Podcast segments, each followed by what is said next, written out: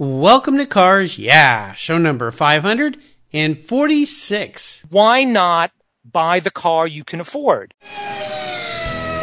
This is Cars Yeah, where you'll enjoy interviews with inspiring automotive enthusiasts. Mark Green is here to provide you with a fuel injection of automotive inspiration. So get in, sit down, buckle up, and get ready for a wild ride here on Cars Yeah.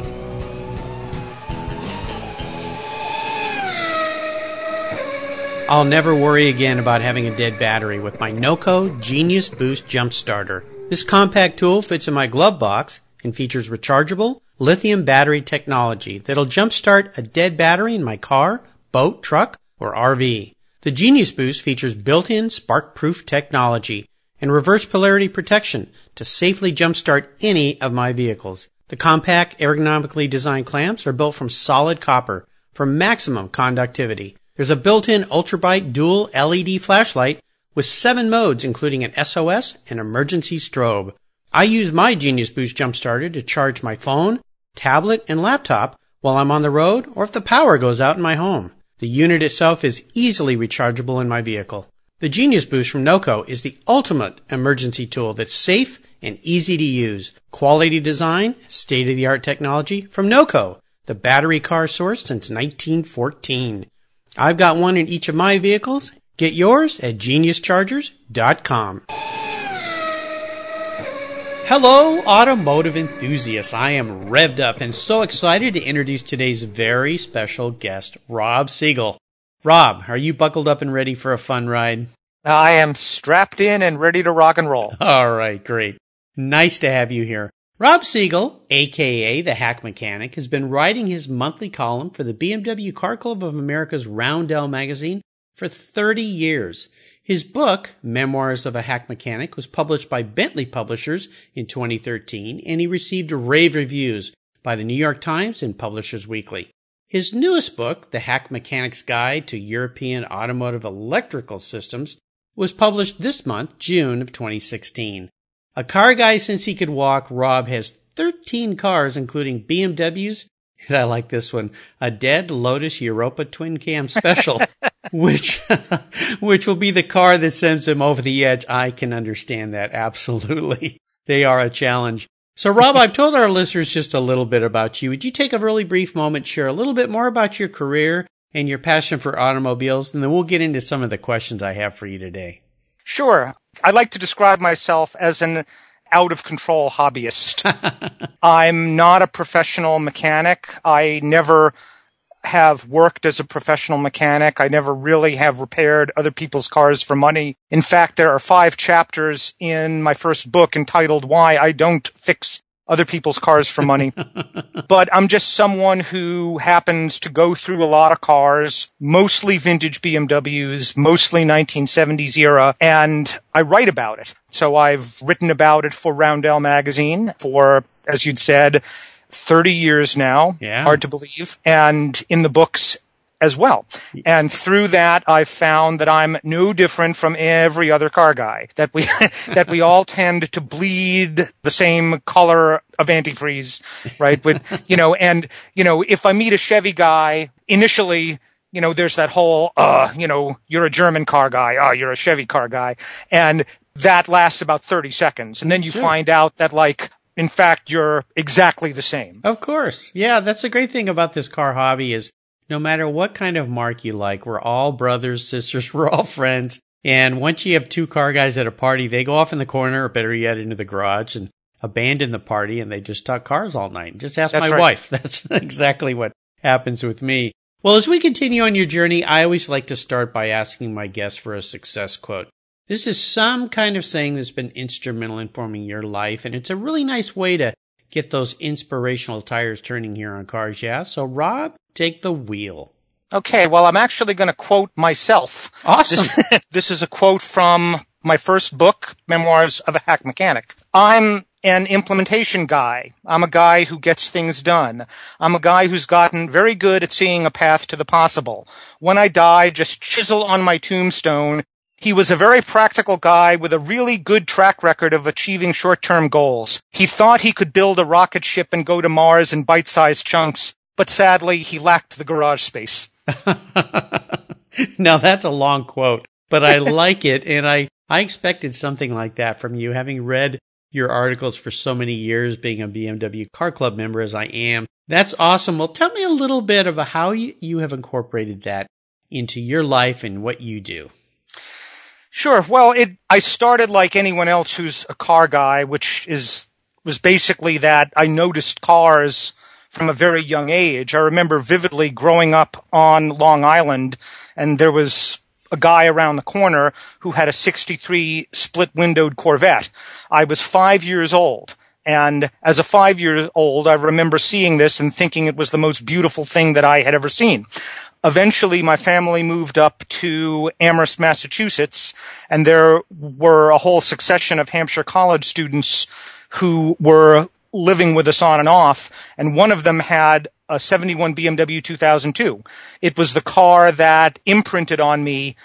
And a lot of us have this experience that a car imprints on us and it seems like we are doomed to follow that car around for the rest of our life. Yeah. Then when I was a senior in high school, I bought not a BMW 2002, but a Triumph GT6 Plus, which was the car that proved that everything bad I'd ever heard about British cars is true. All of it. yes.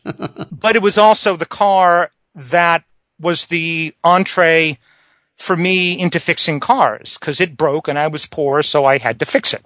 So without that car, I would be quite a different person than I am today. I imagine my fingernails would be a lot cleaner, but uh, yes, but I wouldn't have had as much fun. I then moved down to Austin, Texas in the early 1980s. I bought my first BMW 2002 and then my second and my third and my fourth. I started writing for Roundel. I sent in unsolicited articles. They ran them. At some point, I became a staff writer for Roundel. And how it enhances my life is the whole thing about working on cars, about being able to lay your hands on machinery for for almost 30 years my day job was that I was a software engineer. And that's like the consummate left-brained activity. And working on cars is a very right-brained activity mm-hmm. right? The laying on of hands the holding of tools the visualization of machinery and over and above that the being able to solve a problem yourself in a world that's just so immeasurably complex where I'm not able to fix healthcare. I'm not able to reconcile the Israelis and the Palestinians. I'm able to diagnose a bad windshield washer pump and replace it in one evening completely from start to finish. Obviously, that's a very trivial thing, but a lot of us find that it's this enormously satisfying thing. Oh, you know, absolutely. When, when you can go out there and fix something on your car and stand back and go, it works. That's right. You just feel so good about it when I can fix things and they actually work, I'm so excited and uh, run in, tell my wife, she rolls her eyes, says, that's nice, dear. and uh, I run back out to the garage. So I love that. I can tell you kind of answered that next question is about how you became, or that pivotal moment in your life when you became a car guy, because that Corvette and then the 2002 and the British cars, uh, all were moments in your life, I take it, that uh, kept pushing you in that direction, right? That's right. That's right. Yeah, absolutely. Well, Rob, what I'd love to do now is take a look at the roads you've driven down and crawl into the hood and ask you to share a huge challenge or even better, a big failure that you faced along the way in your career. And the reason I always like to ask this is not so much about the specific incident, but how did you overcome it? What did it teach you? How could you move forward? So take us to that painful moment in time. Share with us what happened and tell us how you moved out of that. Well, the biggest challenge for most of us who are into cars is just trying to maintain the balance. It's so easy to go over the edge in terms of time, in terms of numbers of cars, especially in terms of money. You know, there's that meme that I think we've all seen on Facebook about when I die, I hope that my wife never finds out how much I actually spent on these cars, right? yeah. So I tend to think of it like that. It's not, it's not really any one event. It's a continuous challenge of how to indulge the passion in a way that neither jeopardizes the family finances nor the family relationships. And, you know, you read so much about people who have unhealthy relationships, especially with their spouses, because of the tension of the amount of time that they spend with their cars or on road trips or what have you, and the money. You know, the way that I manage this is that even though I have this somewhat wacko online persona of the hack mechanic where I sound like I'm this unhinged whack job, I'm actually relentlessly logical and analytical in terms of cost containment of my projects. Oh. It is, in fact, a substantial ongoing effort you had mentioned the dead lotus because I had mentioned the dead lotus. Yes. There's nothing like having a dead lotus in the garage to create this huge sucking sound of all of your income being sucked into the corner of the of the garage where the lotus is and trying to have a cost containment strategy around that as opposed to just ripping the thing completely apart and starting to restore it from the bottom to the top mm-hmm. is challenging, but it but it is in fact what I do because if I was not able to do that, I wouldn't be able to do this whole thing. Ah, so you found that balance in life of um, learning how to do things yourself so that you're not spending a lot of money with other people. Instead, you're enjoying the process, but you're also saving some capital, hard earned capital, so that uh, that sucking sound is not too loud coming from the garage. Well, I try to mitigate it, yeah. I think there's a lot of uh, of uh, spousal unit ears perking up right now, as you mentioned, because you went into a place that nobody's ever gone before. You're on cars, yeah. So I appreciate there's a lot of guys nodding their heads right now. Yeah, I used to race vintage cars, and my wife can attest to the the cost of racing vintage cars. It's like having a horse, you know. Just, they never stop eating, that's for sure. Well, let's shift gears here and go to the other end of the spectrum. I'd love for you to share what I call a career aha moment. I like to say it's when those headlights come on and kind of illuminate your way for this new direction you have. And tell us the steps you took to turn that aha moment into a success. Well, I guess I have two answers to that. I was, as I said, uh, in fact, a software engineer for 30 years and I left that to become a full time automotive writer. So for the past year and a half, in fact, I have been working for the folks at Bentley Publishers, who are the publishers of both of my books. Ah, okay. And as as someone who, you know, who's trained as an engineer and tends to be kind of relentlessly linear and relentlessly logical, it was hard to make the leap of faith to let go you know, of that island of safety. Oh, yeah. That source of income that I'd had for 30 years. Ultimately, what it took was the folks at Bentley offering me a job and me finally whacking myself on the side of the head and saying, idiot, why aren't you doing this? Right? There's, there, you know, there's no reason to not say yes except that you're afraid of doing something new. Yeah, yeah. You know, you've touched on a really important point here, specifically for cars, yeah, because what this podcast is about is people who've decided to wrap their passion for cars into their vocation. So you did exactly that. That's awesome. Yeah, and it's something I still occasionally need to pinch myself over that, I mean, at, at age, I guess I was 57 when it happened, I actually not only successfully changed careers, but successfully changed careers to being a full-time car guy. I mean, how cool is that? Well, congratulations. Thank you. That's really, really cool. I'm hoping there's a lot of listeners out there right now going, man, if he figured it out, I can figure it out, right? There's got to be a way to do this. Well, you know, like any of these things, I like to joke that, you know, I was an overnight success 30 years in the making, right? yes. I had been writing the column for 30 years continuously. Yeah. And so the fact that it got spun into a book and then that got spun into another book, it's not like, this happened out of nowhere and out uh, of nothing. Right. You know, there was in fact a very long track record associated with my writing. A lot of practice, a lot of seat time. So very nice. Well, let's talk a little bit about a proud career moment. Is there one in particular that you could share with us? Well, I'll actually answer this one not so much as a career moment, but as a mechanic. Even though I don't fix cars for money, I do favors for people. And so one of the events in the vintage BMW world is called The Vintage, which is a vintage BMW event. It was in Winston-Salem for many years. It just moved down to Asheville, North Carolina. And I was preparing to leave for the vintage a year ago Memorial Day. And I was planning on meeting up with a guy um, named Brian who lives in New Jersey. He left a day earlier than I did. And I start to see these posts on Facebook that he and his wife are stranded in Winchester, Virginia.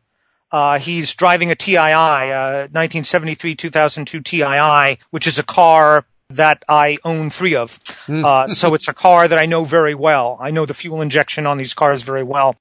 And so he's describing the car having this rough running problem. And uh, I said, well, I will be passing right by you tomorrow. If you're still there, I'll be happy to stop and help you out. And he said, well, Lord, Lord, I hope we're not still here tomorrow. But they were. They were sort of camped out in the parking lot of the Comfort Inn in Winchester, Virginia. So I stopped and I spent four hours in the hot sun trying to figure out what the problem was. It seemed some, like it was some sort of a fuel delivery problem, but I couldn't figure out.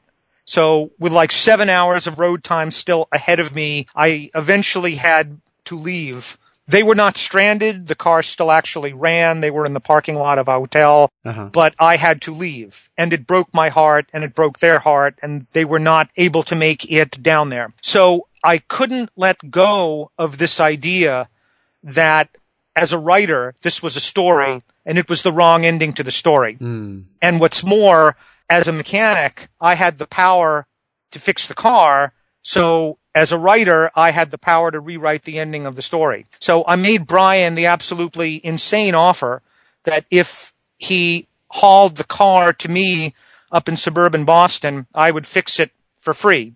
Well, for parts. and so he did and I worked on it nights and weekends for about a month. It had systemic fuel contamination issues. Uh, the fuel system was contaminated with rust, but that turned out, in fact, not to be the problem. The problem was that it actually had a broken fuel injector, which uh. I've owned seven of these cars. I know any number of other people who have owned any number of these cars no one had ever seen a broken fuel injector. Wow. So I was able to figure it out. I was able to fix his car. And then a year later, so this past Memorial Day, I was able to drive with Brian and his wife and this car down to the vintage at Asheville and to complete the circle so to speak, to make sure nice. that they that they completed the trip that last year they were unable to complete. Yeah. And so because I had written about this, any number of people welcomed them. Oh, you're the guy. Oh, and this is that car.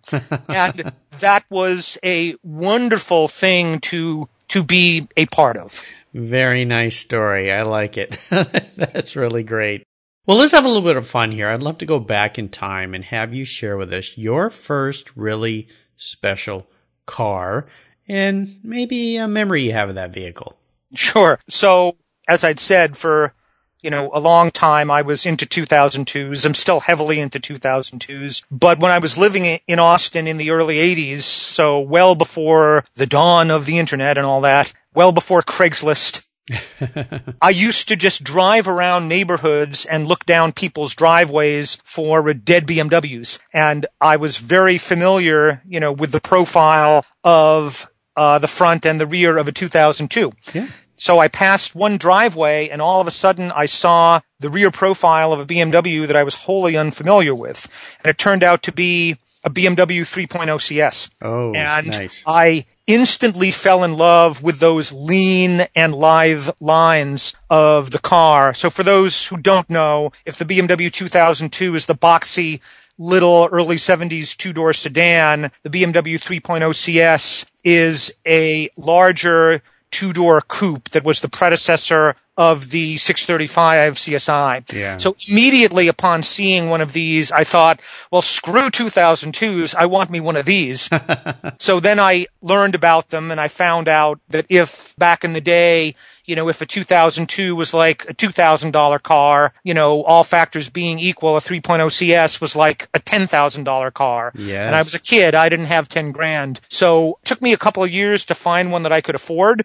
I bought a 73 3.0 CSI, which is the fuel injected model in 86. I still own it. It was the car that I could afford. Uh, it had been hit in the nose. It needed a nose, a hood, and fenders, but it was in fact virtually rust free. So I bought it. Then I saved my money. Then I bought a hood, nose, and fenders. Then I saved my money. Then I paid someone to install the hood, nose, and fenders. Then I saved my money. Then I paid someone to strip the car and repaint it. And that was 1988. The car is by no means a hanger queen. I use it. I like to drive it to shows like the vintage, but I've been careful with it. And even though it now was painted 28 years ago, it's still looks like a newly painted car. It turns heads everywhere I drive it, and it is the car that I will never sell.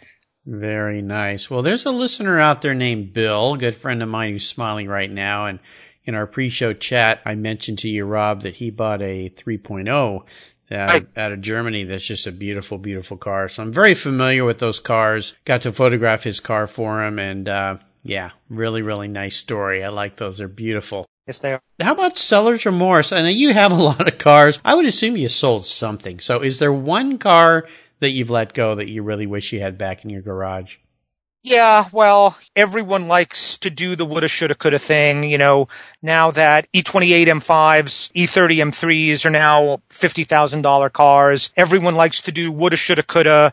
You know, I remember the day when you could buy those all day long for 8,500. Yeah. yeah, yeah, yeah. But the, you know, there's a difference between woulda, shoulda, coulda and the one that got away, right? The one that you actually had and sold. So in my case, I had an 82 911 SC Porsche that I owned for about 10 years. I paid 10 grand for it when I bought it. I sold it about five years ago, also for about 10 grand. Hmm. And that wasn't a distress sale. That's what it was worth. Yeah, yeah. I had it on Craigslist. I had it on eBay. A bunch of local folks came over and looked at it. It had 145,000 miles and paint was old. That's what it was worth. At the time, I thought I was about to get laid off and I did lose a bunch of storage space and I needed to sell like three cars. So I sold one of my 2002s. I had an 85 635 CSI that I sold, and I sold the 911. When I sold it, I was very rational about it. I thought, you know, it's starting to leak oil out the oil return tubes. If I am going to replace them, I'll need to yank off the heater boxes. When I try to do that, I'm sure the studs will snap off the heads and I will wish I never had started this repair. If I'm going to sell it, I should sell it now. And besides, I thought, Long hood 911s are worth crazy money, but a 911 SC is a commodity, right? They sold a bunch of them. It'll never be worth crazy money. And I thought, when my job stabilizes again, I can buy a later 911. I can buy like an 88 Carrera with the G50 transmission and the hydraulic clutch, right? This is what everyone writes about. You know, I thought so instead of 10, you know, maybe I'll have to spend 15 or 16 or 17, you know, to buy like a later car. Yep. And it, it was maybe six months later, maybe four, that 911 SCs started their upward climb. yeah. And now I couldn't buy that that same car back for 25. I know. But, you know, it's less a question of the money, right? You know, I could sell other cars and and buy another 911 if I wanted to. It's more I really loved the car. It was a Targa with a whale tail, which I know some folks think are really ostentatious, but I thought it was really cool. I really missed the car. And what are you going to do? All that you can do is make decisions on the basis of the facts that you have at hand at that moment. None of us have a crystal ball. Absolutely. And that same friend of mine, Bill, is smiling right now because he bought an SC about six or seven years ago when they were affordable. And of course, now uh, the Porsche story is, has been told. Yeah, it's absolutely crazy. Well, that's the way the cookie crumbles, as they say. So no worries. Uh, we all have those stories. I've got some of my own. Well, I would love for you to share a little bit with our listeners about this new book. I'd love to promote the book a bit so that people know uh, that it exists. The Hack Mechanic Guide to European Automotive Electrical Systems. What prompted you to write about this? Well, the folks at Bentley Publishers hired me to write about it. Ah, okay. Uh, to be perfectly candid, after the first book was published, they came to me and said, "We would like you to write another book." And I said, "I would love to write another book for you, lovely folks." And they said, "We would like it to be a repair manual about electrical systems." And I said, "Oh, I don't see how I'll be able to do that on nights and weekends. And a couple of months later, they offered me a job writing for them full time. So that was how it happened. It was actually their idea, not mine. So, Nice. so they deserve actually all of the credit for, for the concept of the book. Nice. So it is a soup to nuts walk through automotive electrical systems. It starts, the first word in the book is literally click. The sound that we all dread when we turn the key and the battery's dead. Click. Yep. Yep.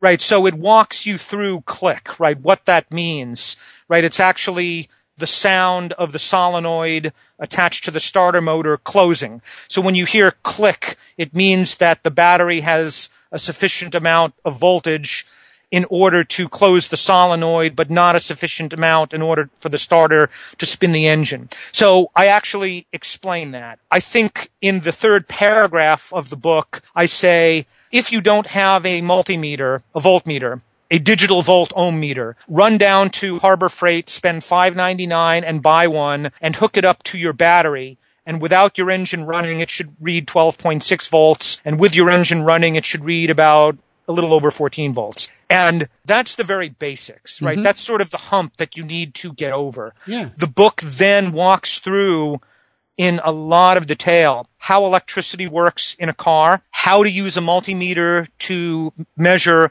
voltage and resistance and current, how to use a multimeter to perform general troubleshooting in a car, as well as some of the more nuts and bolts things like how to splice wire, how to solder wire, how the fuse box actually works in a car, why there is a hot side of the fuse and a not hot side of the fuse. Then as you head into the book more and more, it starts to engage a variety of topics that are more germane to modern cars. There are a lot of topics that are relevant to every single car, regardless of how old it is. In the majority of troubleshooting, you're just verifying that there's a voltage present or there's not. You're just verifying that a wire has continuity or that it doesn't. But as you start to get into modern cars with sensors like oxygen sensors and crankshaft positioning sensors, those sensors output what's called a dynamic analog signal. So this is a signal that varies with time. It might be a sine wave, it might be a square wave, but it's not just one constant reading. So I explain I walk the reader through what that means and how you would use a multimeter to detect that sort of a signal.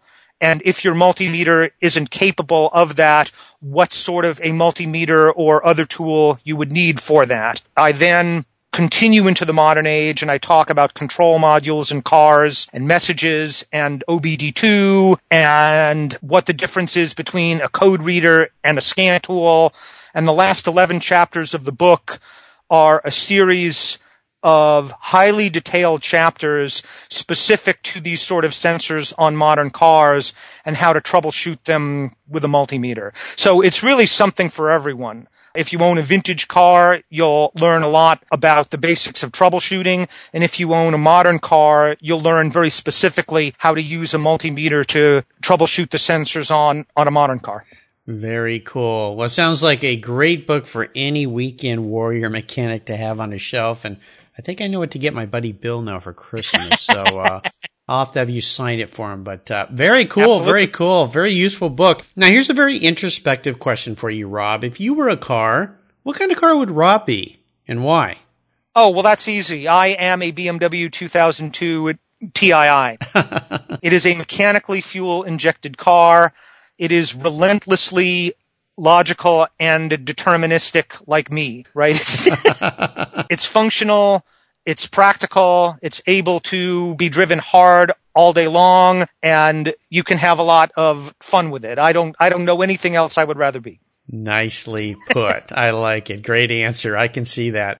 So Rob up next is the last lap, but before we put the pedal to the metal, let's say thank you to today's Cars Yeah sponsors.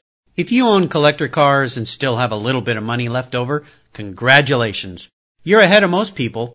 But what should you do with the money you don't spend on cars? Talk to Chris Kimball, certified financial planner practitioner. For over 20 years, he's been helping people just like you and me with their financial planning and investments. And he's a car guy too. Call 253-722-PLAN. Or you can view his website at www.chrisvkimball.com. Make sure your investments are running on all eight cylinders, or 12, or 16. Securities through Money Concepts Capital Corp. Member, FINRA SIPC. Do you love vintage cars? Then go to carsyeah.com and get a free copy of the fantastic Filler Up book. It's a full color ebook filled with fuel filler fun with over 60 color photographs of vintage cars plus inspirational quotes from some of the most famous automotive enthusiasts of all time. Simply go to carsyeah.com and click on the free book button on the homepage. Download your free filler up book today at Cars Yeah. Okay, Rob, we're back and we're entering the last lap, and I'm going to fire off a series of questions and ask you to give our listeners some very quick blips of the throttle answers. So here we go. What's the best automotive advice you've ever received? Oh, that one's easy. The idea that there is no quote unquote known good.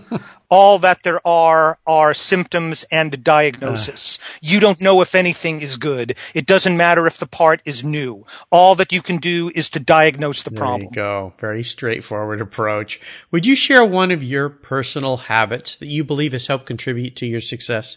Oh, sure. On a large project, try to do one thing every night. It can be small. It can be installing three bolts, but the larger the project is, the bigger the cumulative effect is of trying to do one thing every night. You know, that's a, such a great attribute and a great uh, hint for folks that are restoring cars or anything for that matter. If you're feeling overwhelmed, just do one thing, one thing every day. It'll make you feel like you've gotten a little bit further. I like that. Absolutely. Do you have a resource that you think our listeners would really enjoy? You mean aside from my own books? well, of course, your own books, and and I'll let our listeners know that those will be linked onto your show notes page at Cars Yeah. But yeah, is there a, a blog you get, or a website you go to a lot, or something that you think would make a great resource?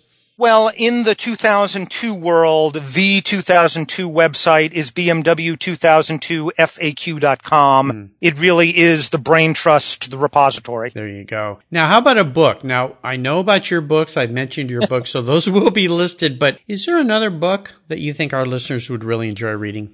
Sure. Well, so there's a guy named Matt Crawford who has a book called Shop Class as Soulcraft. Oh, yeah that is pretty well known at this point, and it really has one absolutely amazing chapter, which is called To Be Master of One's Own Stuff. Mm. So anyone who repairs their own not only cars, but anything around the house will find a lot of resonance, particularly in that chapter. Yeah, it's a great book. I'm glad you recommended that book. It's fantastic. I loved it when it came out. Well, listeners, I'll remind you you can find links to all these great resources Rob has shared on his very own show notes page at carsyeah.com. Just type Rob Siegel S-I-E-G-E-L into the search bar and that page will pop up with quick, easy links. And there's another great place on the Cars website called Guest Recommended Books where that book and Rob's books and all the other past 500 and gosh, 45 guests now that have been on Cars are listed for quick, easy clicks to buy.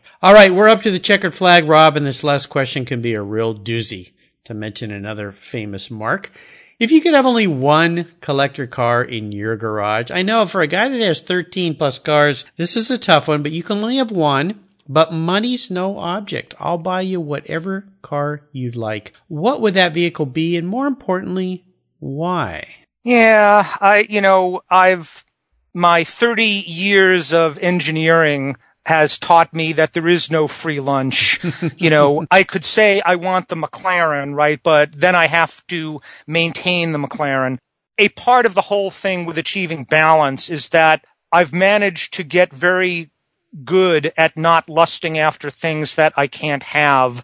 So in fact, I don't really even pay attention to high dollar exotics. Mm-hmm. I literally do not even know what the model numbers are. And the maintenance of exotics can be stratospheric. I do like cars that are what I consider a, a pure shape. Cars like a vintage Porsche 911, a Series 1 or a Series 1.5 E-Type Jaguar. Hmm. But I think the answer to the question is, in fact, the car that I am keeping for the rest of my life, the BMW 3.0 CSI. It's just so bloody gorgeous.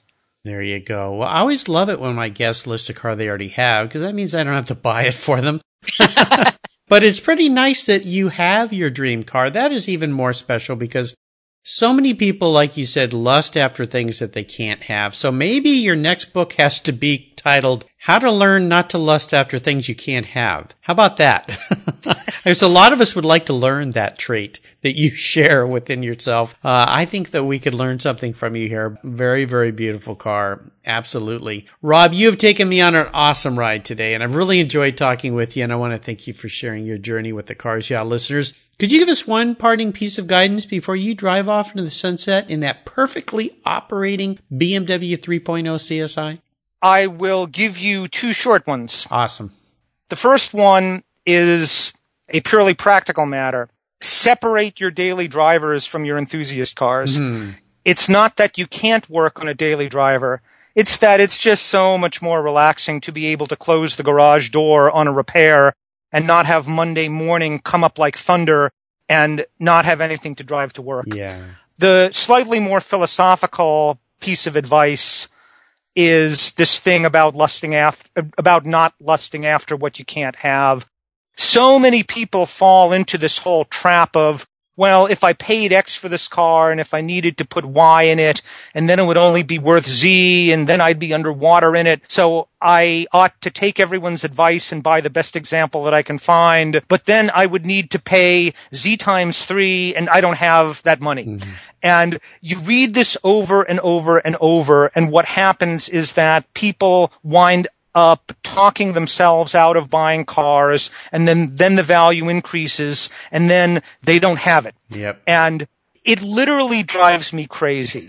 you know, why not buy the car you can afford? I mean, this is what we have to do in the rest of life, right? We buy the house that we can afford, Right. right? We send our children to the college that we can afford. Why not buy the car that you can afford? Because you know what? If you don't, once you have bankrupted the family's finances and made the car perfect, spoiler alert, you're not actually going to be any happier. Yes, yes. Very well said. Boy, there's a lot of nodding heads out there, including mine right now. So, uh, where were you 20 years ago when I needed you? Oh my goodness. Well, Rob, what's the best way for our listeners to learn more about you, to be able to follow you and see what you're up to? Well, it's actually on Facebook. I have a very active Facebook life. I write every month for Roundel magazine, the magazine of the BMW Car Club of America. I write every week for Roundel Online. Roundel Online is an emailed newsletter that is hosted on the website of the BMW Car Club of America.